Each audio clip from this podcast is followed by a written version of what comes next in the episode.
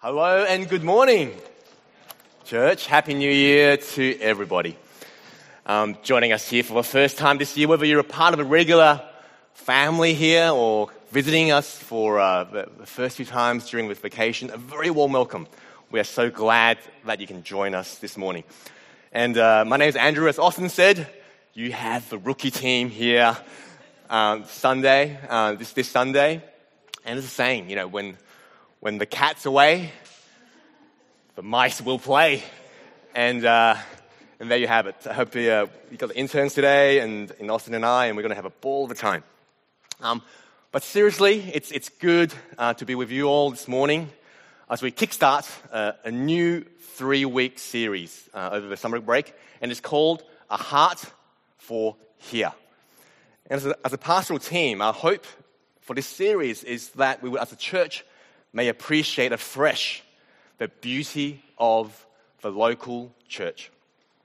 And that as a body of Christ that gathers here in Wahroonga week in, week out on a Sunday, that our love and affection for the local church may grow and be deepened. And that this overflows into the decisions we make, the risks we take for ourselves and our families, for the glory of our God. And as we kickstart the series today, we'll be unpacking a glorious passage that highlights where it all begins. And this is where the story starts for all who follow Jesus for me, for you, and for us as a church. This is where it all begins. So please turn your Bibles now to Ephesians chapter 1, verse 3. And we're going to read all the way to, chapter, uh, to verse 14. So please turn your Bibles to Ephesians 1, verse 3. I'm going to read to verse 14. Verse 3 Blessed be the God and Father of our Lord Jesus Christ, who has blessed us in Christ with every spiritual blessing in the heavenly places, even as He chose us in Him before the foundation of the world, that we should be holy and blameless before Him. In love, He predestined us for adoption to Himself as sons through Jesus Christ, according to the purpose of His will to the praise of his glorious grace with which he has blessed us in the beloved.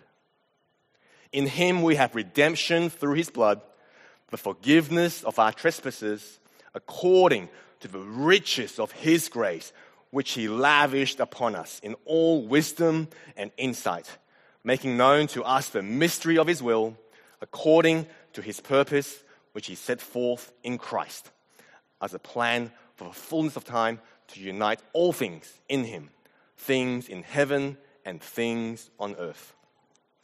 In him, we have obtained an inheritance, having been predestined according to the purpose of him who works all things according to the counsel of his will, so that we who were the first to hope in Christ might be to the praise of his glory. In him you also, when you heard the word of truth, the gospel of your salvation, and believed in him, were sealed with the promised Holy Spirit, who is the guarantee of our inheritance until we acquire possession of it to the praise of his glory. Please pray with me.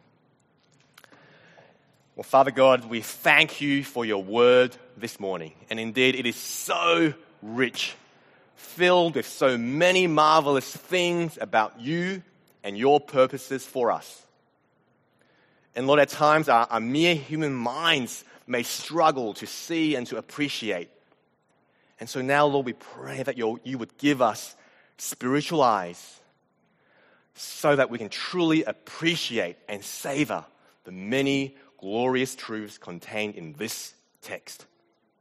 And we pray, Lord, that as we go through it, the excitement that grabbed Paul may equally be shared to us thousands of years later as we reflect on all these truths as revealed in your text this morning.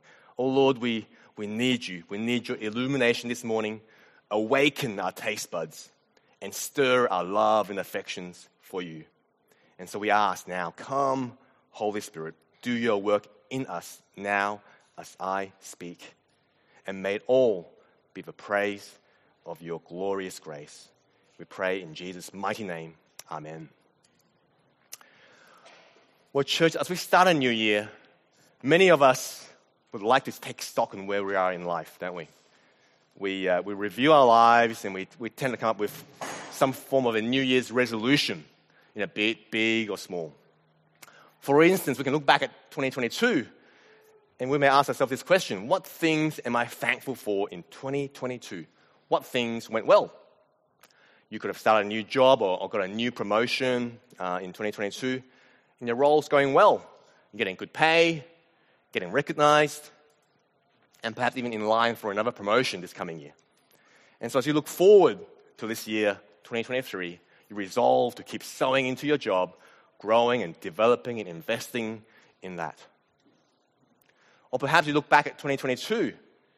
Actually, it's been a year of, of trials and, and hardships, whether it's financial, um, and you resolve to find another job with higher pay, or it could be as simple as looking in the mirror realizing you ate too much ham over Christmas and your waistline has blown out. And you're saying, things can't go on like this. And you get resolved to start exercising twice a week, rain, hail, or shine. But my point is this New Year resolutions and the decisions we make are often shaped by our desires, what we value, and taking stock of where we are in life and making those changes. And these are, in and of themselves, good practices.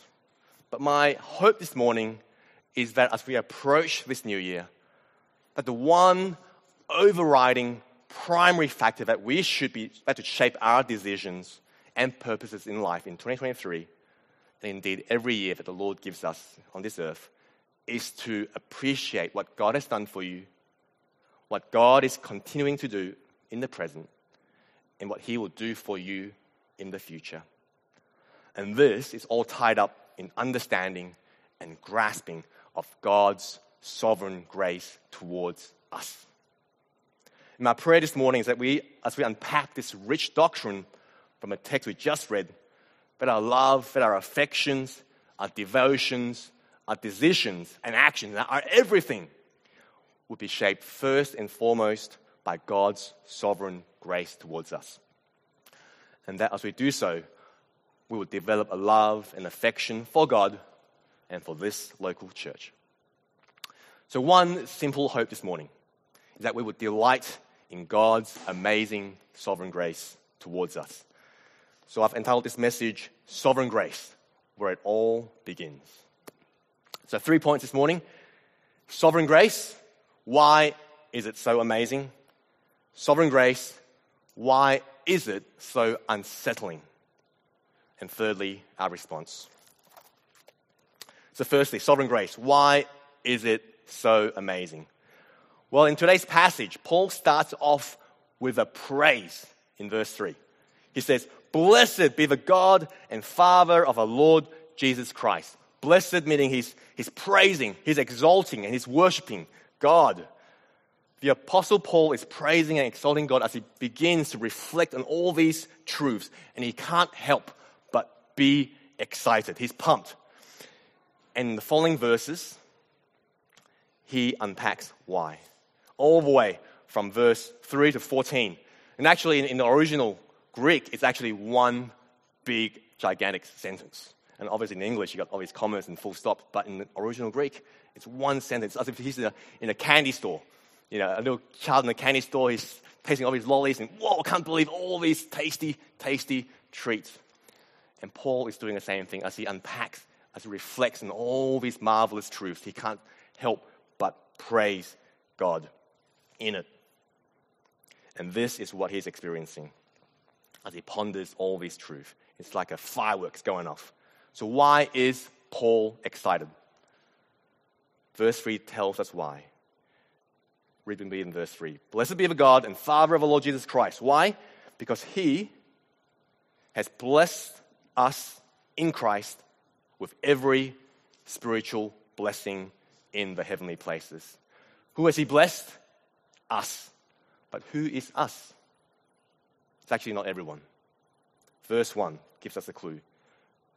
The letter is addressed to the church in Ephesians, those who are the saints, those who are faithful in Christ Jesus.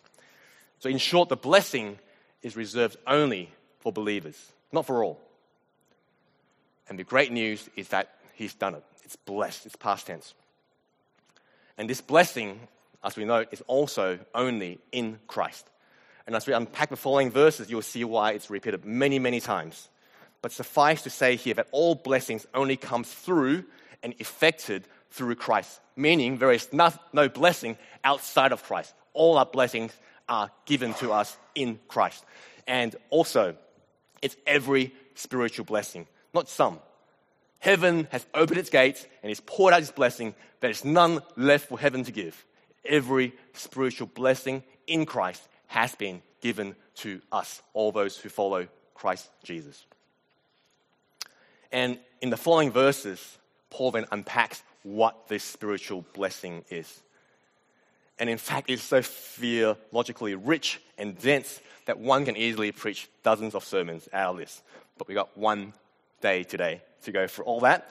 So I'm going to only briefly touch upon each of these spiritual blessings and then really zoom in to show you that at the heart of all this spiritual blessing, the gold nugget, if you like, which holds all of these together, is God's glorious, amazing, sovereign grace towards us.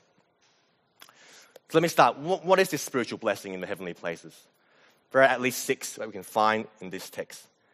And as we go through it, imagine you're looking at a diamond, and each spiritual blessing as we go through it, each of these six are like different aspects of a diamond, each adding to the clarity and beauty of this spiritual blessing. Well, spiritual blessing number one, we are chosen to be holy and blameless. Verse 4, read with me. He chose us in Him before the foundation of the world that we should be holy and blameless before Him. He, God, chose us. We didn't choose Him. By choosing us, it also means that He didn't choose everyone. There are some He didn't choose, but He chose me. That is amazing. And what's even more breathtaking, He chose us before the foundations of the world. Get this before the heaven and the earth took shape, before the first star was spun into the night skies, God chose us in Christ to be holy and blameless before Him. This is mind warping. This is before we were even created, before we can even lift a finger, do anything good, or think of anything good. Surely He did not choose us on the basis of having done anything good. In fact, the converse is probably true. In verse 4 says, God chose us, what? In Him, in Christ. I mean, Paul didn't have to mention those two words. And surely, if we didn't, hadn't even sinned yet, he could have chosen us holy and blameless. Yet he chose us in Christ. Because the only way he can choose us is that we are in Christ. Because he knows we are guilty. And let that sit for a second, friends. We are guilty, yet we get to be holy and blameless before because he chose us. And what's the significance? Because we are holy and blameless, and because God is holy and he dwells in an unapproachable light, that means that we can have a communion and we can have fellowship with God. That's a blessing. Spiritual blessing number two we are predestined to be adopted. Read with me verse 5. He predestined us for adoption to himself as sons through Jesus Christ. How amazing is that? He could have stopped short at choosing us to be holy and blameless and to dwell in His presence, and we would be shouting for joy. But He, God, did not stop there. He made us to relate to Him as children, and we get to call God for creation, the creator of everything. We get to call Him our Father. And as children of the Lord, think of the security, think of the assurance, and think of the love from the Father. And what's even more amazing, he effected the adoption through what? Predestination. Our adoption status was determined in advance in his divine sovereign will to relate to him as sons and daughters through Jesus Christ. And put it another way, there's only one destiny for all those who follow Jesus to be his children. How assuring is that? Spiritual blessing number three we are redeemed. In verse 7, it says, In him we have redemption through his blood, the forgiveness of our trespasses. It's the first time in this passage we see the idea of trespasses and guilt being introduced. It's a reflection of our condition. And what a grave condition it is. I mean, turn to Ephesians 2, verse 1. It says, You were dead in the trespasses and sin. That's the effect of a trespass against God. Trespass makes us spiritually dead. And what did God do? What is the spiritual blessing? He redeemed us in the blood of his beloved, in verse 6. Redemption, which is a concept used many times in the Old Testament, can be seen as a release by payment. And God made the payment using the blood of his one and only Son, his beloved, to release us from following the course of the world, from being the objects of his wrath. And having done so in Christ, he set aside the record of debt at a great cost to him. It's a cost he foresaw in all wisdom and insight in verse 8. And having done so, he lavished his grace on us. And in many ways, it is this aspect of a spiritual blessing that all others come into effect. In the legal world, it's like the operative clause. It makes all that of a Christ, all that in Him, in Christ, through Jesus, come alive. Because it's the blood of Jesus spilt for us. We get to be chosen in Him, that we are predestined for adoption through Jesus Christ. Spiritual blessing number four making known to us His will. Let's read from the second part of verse 7 to 9. According to the riches of his grace, which he lavished upon us in all wisdom and insight, making known to us the mystery of his will. So, another aspect of a spiritual blessing that Paul talks about is an overflow of the riches of his grace, we read in verse 7, is that he makes known to us the mystery of his will we get a glimpse into the mystery of His will and how amazing that the God of all heavens and earth shares with us His will. Without this spiritual blessing, we cannot know His will, but now we do. Verse 10 that He is bringing all things under Christ. That includes all those God chose and predestined for holiness, for redemption, for adoption, are being united and brought together under Christ. This is the church. Spiritual blessing number five. We have obtained an inheritance. Verse 11, we have obtained an inheritance. This is a further implication and outworking of being adopted as his children, we read in verse 5. And that as children of God, we have obtained an inheritance from him. The God of all creation who owns all things. And now we get to share in that. That's unbelievable as Romans 8:17 says, we are heirs and co-heirs with Christ. And finally, spiritual blessing number 6. We were sealed with the Holy Spirit in verse 13, which reads, "In him you also were sealed with a promised Holy Spirit, who is the guarantee of our inheritance until we acquire possession of it to the praise of his glory." So not only do we have an inheritance, this inheritance is guaranteed. The Holy Spirit is given to us is the guarantee that until we acquire possession of it. Now, normally in a, in a lending transaction, when you go to a bank, if a borrower defaults, a, guarantee, a guarantor steps in to ensure the loan is repaid. And in this case, the inheritance is guaranteed by who?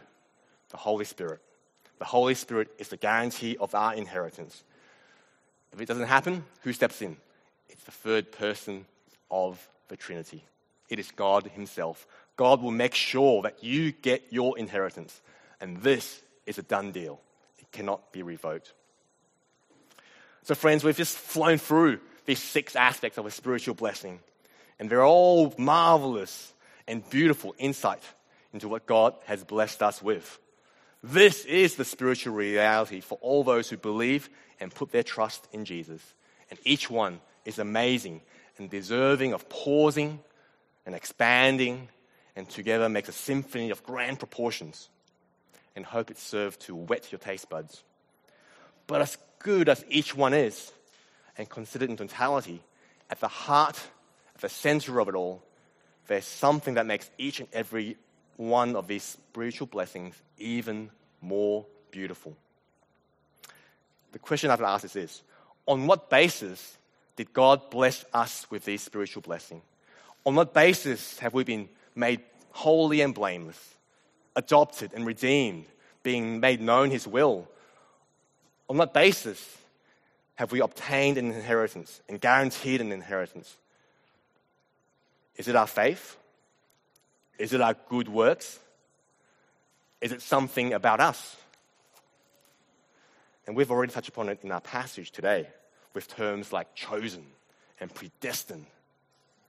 But on what basis are we chosen by God and predestined by God? And the answer is actually listed throughout the text this morning. We are chosen and predestined. There it is in verse 5 according to the purpose of his will. He redeemed us and forgave us, verse 7, according to the riches of his grace, which he lavished upon us in all wisdom and insight, making known to us the mystery of his will. And there it is in verse 9, according to his purpose. Friends, we are chosen and predestined because of his free and sovereign will and purposes for us. And again in verse 11, in him we have obtained an inheritance, having been predestined. And Paul goes deeper. What is the basis of this predestination? Verse 11. Having been predestined, what? According to the purpose of him who works all things according to the counsel of his will. Friends, this is mind blowing. All this choosing, all this predestining boils down to his good and pleasurable will, his sovereign purpose. And all the spiritual blessings rest on what God wants to get done. His all good, pleasurable, and sovereign grace and love towards us. Nothing else. We contribute nothing. Our God does not take counsel or advice from anything or anyone other than His own will. And God is the decisive cause that we and not others become beneficiaries of this spiritual blessing. But more than that, check out this little, another gold nugget. Not only is it His will and His purpose, God is the one who, in verse 11, says, who works all things according to the counsel of his will. Isn't that comforting? He is the sovereign Lord who will bring about his plan. He works all, all, all things to bring this about. In other words, there is nothing outside of God that is decisive in what he brings about. Notice also, he doesn't just work in all things, but he works all things. All things come together to bring about his plan, his purposes, and what he wills, he brings about with all his power available to him. Friends, doesn't that make the spiritual blessing even more beautiful?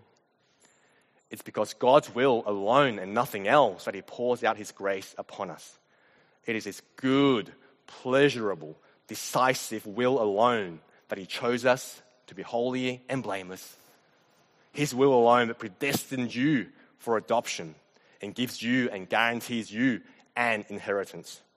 His amazing sovereign grace is the basis of us being the recipients of all His goodness towards us. Now we go as far as saying that if we miss this bit, we miss it all.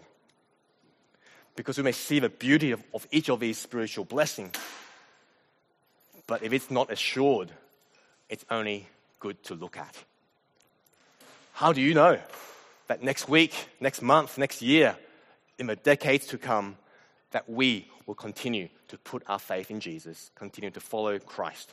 What gives you the assurance that you wake up this tomorrow morning, but you still profess Christ as your Lord and Savior? Answer His amazing sovereign grace towards us. Friends, this is more than a doctrinal point, something to be argued about. It has life changing implications. It will transform our lives as, and make us strong and steady, humble people. And just take a breath here and just marvel at His amazing sovereign grace towards us. So, church, can you begin to see why Paul is so excited? That God is the source of all our blessing. For all who follow Jesus, we too can share in that excitement. And how do we become the recipient of His grace? It is all rooted in His glorious purpose, His good and glorious will, His sovereignty, and all power that's available to Him to make these spiritual blessings fall upon us, and we contribute nothing. He has done it all. My friends, this is high and rich theology, and it should cause us to praise. And Paul couldn't hold himself back. But at times, if we're honest, and for some, God's sovereign choice in election and grace is unsettling. It rubs us in an uncomfortable way, doesn't it?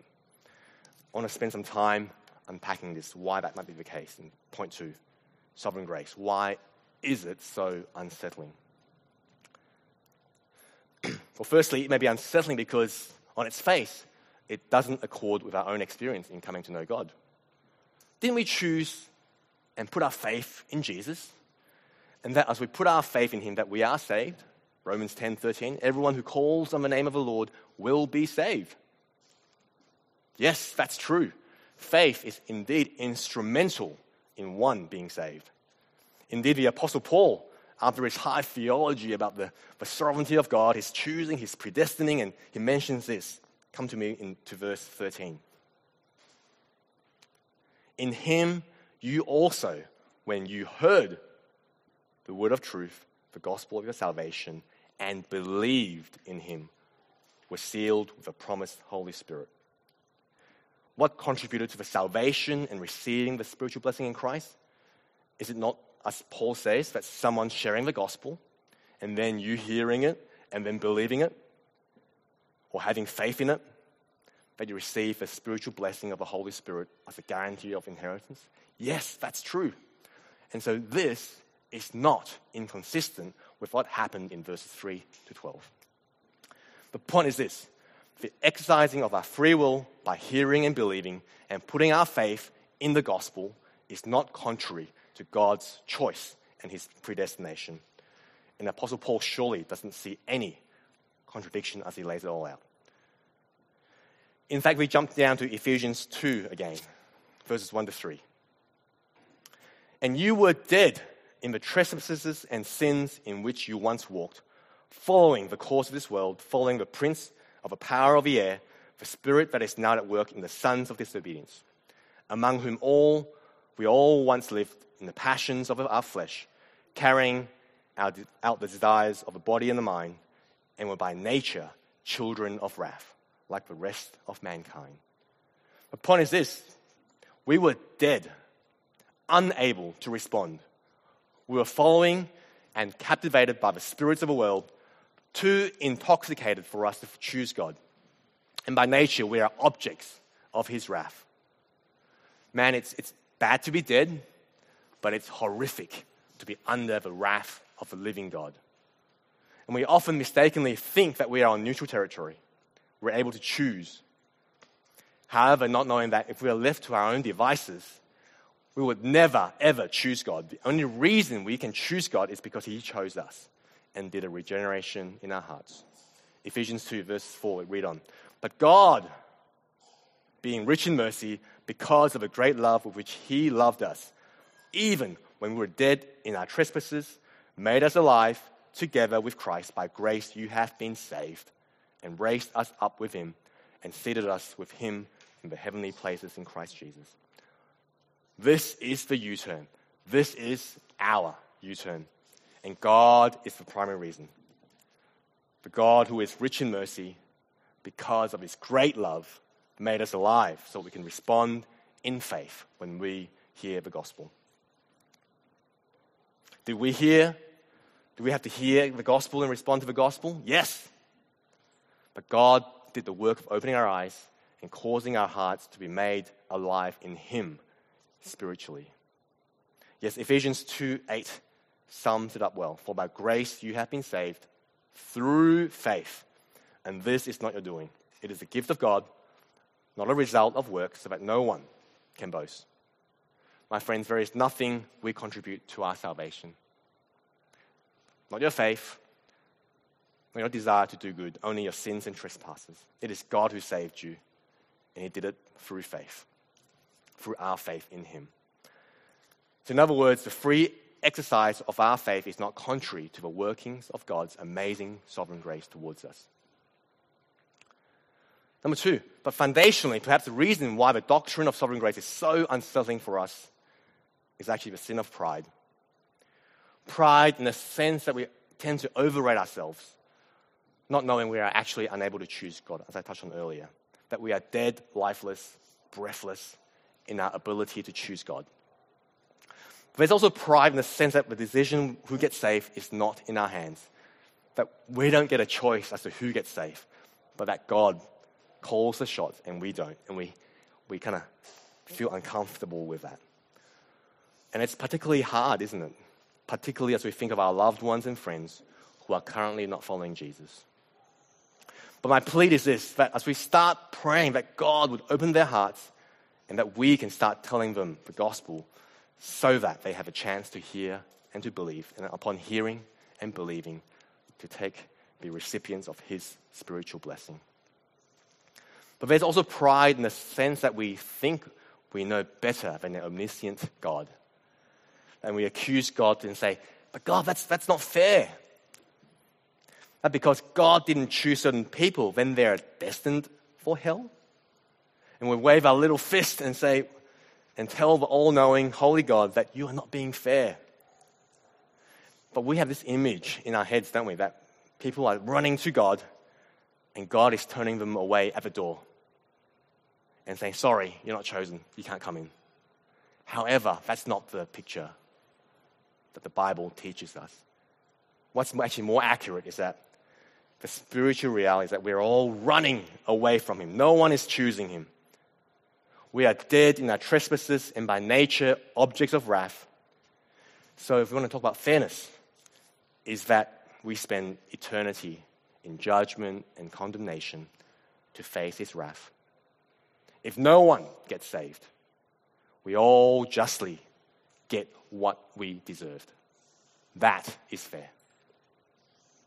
So, what should be unsettling us should be this that whilst we should be justly be held to account to face his wrath, we get to go free because of Jesus' blood for us. That's not right, is it? How could it be? This is unmerited favor. My friends, this is grace. This is God's amazing sovereign grace towards us. And so, for all those who put their faith in Jesus, we should be pinching ourselves every morning in disbelief. We get to walk free from a death penalty. And not just physical death, but eternal spiritual death and torment. So, point three what should our response be? For those who put their faith in Jesus, we should give him praise. This is not just a doctrine to win arguments, but one that should stir our love and affections for God and his good purposes towards us. That arises from an assurance and security and comfort in him, knowing that we are his, that he chose us, predestined us, all because he wants to, and that he is working all things to effect and put that will and purpose into fruition. And that's why Paul gives praise in verse 3 Blessed be the God and Father of our Lord Jesus Christ. And as he unpacks the spiritual blessing, he talks about being chosen and being predestined. Verse 6 To the praise of his glorious grace. After he talks about his inheritance that we have obtained, those who hope in Christ, in verse 12, to the praise of his glorious, to the praise of his glory. And after talking about being sealed the Holy Spirit, guaranteeing our inheritance, verse 14, to the praise of his glory. For Paul, as the spiritual blessings are unpacked, he starts with praise. He intersperses his sentence, one big sentence, with praise, and he ends with praise. And we should do likewise. Number two, it should crush our pride and produce humility. As we understand God's sovereign grace towards us, it should crush our pride. It's because there is nothing we contribute to salvation. There is nothing for us to boast in, and we should be in disbelief that God chose us, predestined us, and is, in His love poured out His grace upon us. And instead, in this place, we should be the most humble people on this planet because we have just received something amazing we don't deserve. How can we then turn around to others and say we deserve something better from them? Understanding sovereign grace crushes our pride and produces humility. And thirdly, should nurture our joy and strength in the midst of trials. And as John shared earlier in his exhortation as we began worshiping song, what gives us the assurance as we approach 2023 that we are not to fear? It's His amazing sovereign grace towards us, that He will keep us, and that will produce a deep seated joy and strength to persevere even in the midst of a potentially hard year coming ahead, in the midst of adversity and brokenness. And the truth is, there is nothing in this world that will separate you from Him, nor cause you to lose your inheritance, nor the love of God, nor the grace He has for you. Romans 8:35, we're going to show it on the screen, sums it up well. Who shall separate us from the love of Christ? Shall tribulation or distress or persecution or famine or nakedness or danger or sword? Verse 37 No, in all these things we are more than conquerors through him who loved us. For I'm sure that neither death nor life, nor angels nor rulers, nor things present, nor things to come, nor powers, nor height, nor depth, nor anything else in all creation will be able to separate us from the love of God in Christ Jesus our Lord. My friends, He will keep you. His grace and love will continue to be poured out upon you. And what He has set for you from before the beginning of time will no doubt last this age and for the age to come. Friends, get ready to acquire the possession of your inheritance. And finally, a response is that it, it calls us to action. Now, sovereign grace should not cause us to sit on our bums, whether for our own holiness or indeed on mission. In fact, it should stir us towards active work. It should motivate us, knowing this is our destiny, knowing that heaven is my home, should drive us to live our lives wholly to and for Him. Philippians 2, verse 12 says, Work out your own salvation with fear and trembling. We don't earn our salvation, it is given, but we are called to exert continuous effort to effect our salvation, to bring alive this salvation that He has given us already. Why? For it is God who works. God who works in you, both to will and to work for His good pleasure. So, that, so sovereign grace shouldn't produce laziness, but should stir us to live our lives for Him. You have tasted what is good, and now you strive. And similarly for missions, knowing it is God who works to bring people's heart alive, we just share the gospel. If they hear it, if they respond to it and believe in Jesus, we know that they are chosen and predestined. Isn't that liberating? Because it no longer depends primarily on our fluency of the gospel. It doesn't primarily depend on the condition of a person is in or how impossible we think that that person is. God does the work. He is the initiator, the executor, and we are simply the messenger. If you're sitting here today and you're not yet following Jesus, thank you for coming. At this point, you might feel that you're on the outside looking in. My friend, you being here this morning, listening to this message, is not an accident. He is a God who is sovereign and remember verse 11, he works all things according to the counsel of his will, which is to bring all under Christ, and possibly including you this morning. So, you coming here today, listening to this message, and how He's already working in your heart, drawing you in, making you lean into Jesus, these are all the work of our living God. If that's you, put your faith in Jesus this morning.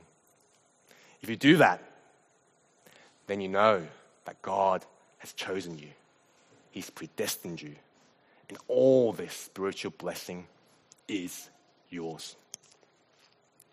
And this will be the greatest news you'll ever hear in your life. And perhaps you're here today and your heart is still wanting to know more about Jesus. Take the opportunity. Pick up a good resource, as Austin plugged earlier, for Word One to One. Bring, have a, tell on a friend who brought you here to go through that Word One to One and to go through the gospel with you.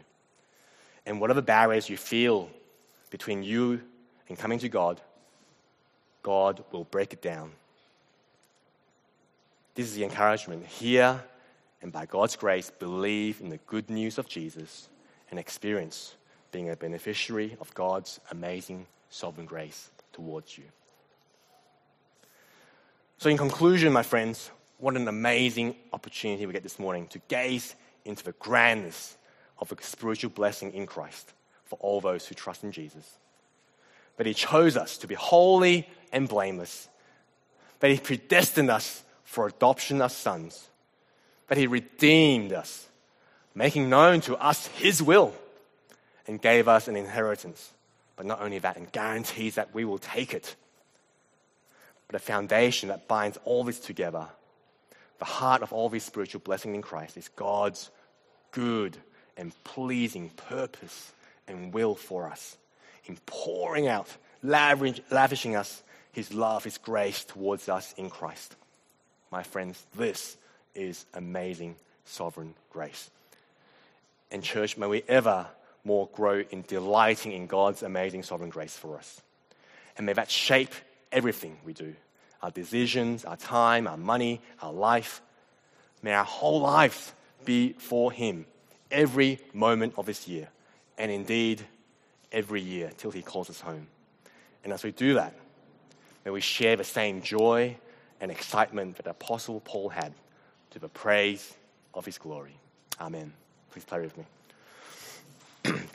well, Father, Lord, we just want to bow down in, in worship and, and praise because, Lord, you have poured out your amazing sovereign grace towards us, that we, are, we get to be recipients of your spiritual blessing in Christ Jesus. That because of Christ's blood, our transgressions are forgiven. And that, Lord, we're on a train tracks. And there is only one destiny for all those who put their faith in Jesus, and that is to call you our Father, and that is to spend eternity with you in joy, with joy, and celebrating all your grace that we are still yet to fully grasp. And so, Lord, may we, you help us. And we pray that you would help us, Lord, to grasp how deep, how wide your love is for us. And may we never wonder, may we never look away from what you have given us in your love and sovereign grace towards us. We thank you. We praise you. In Jesus' name, amen.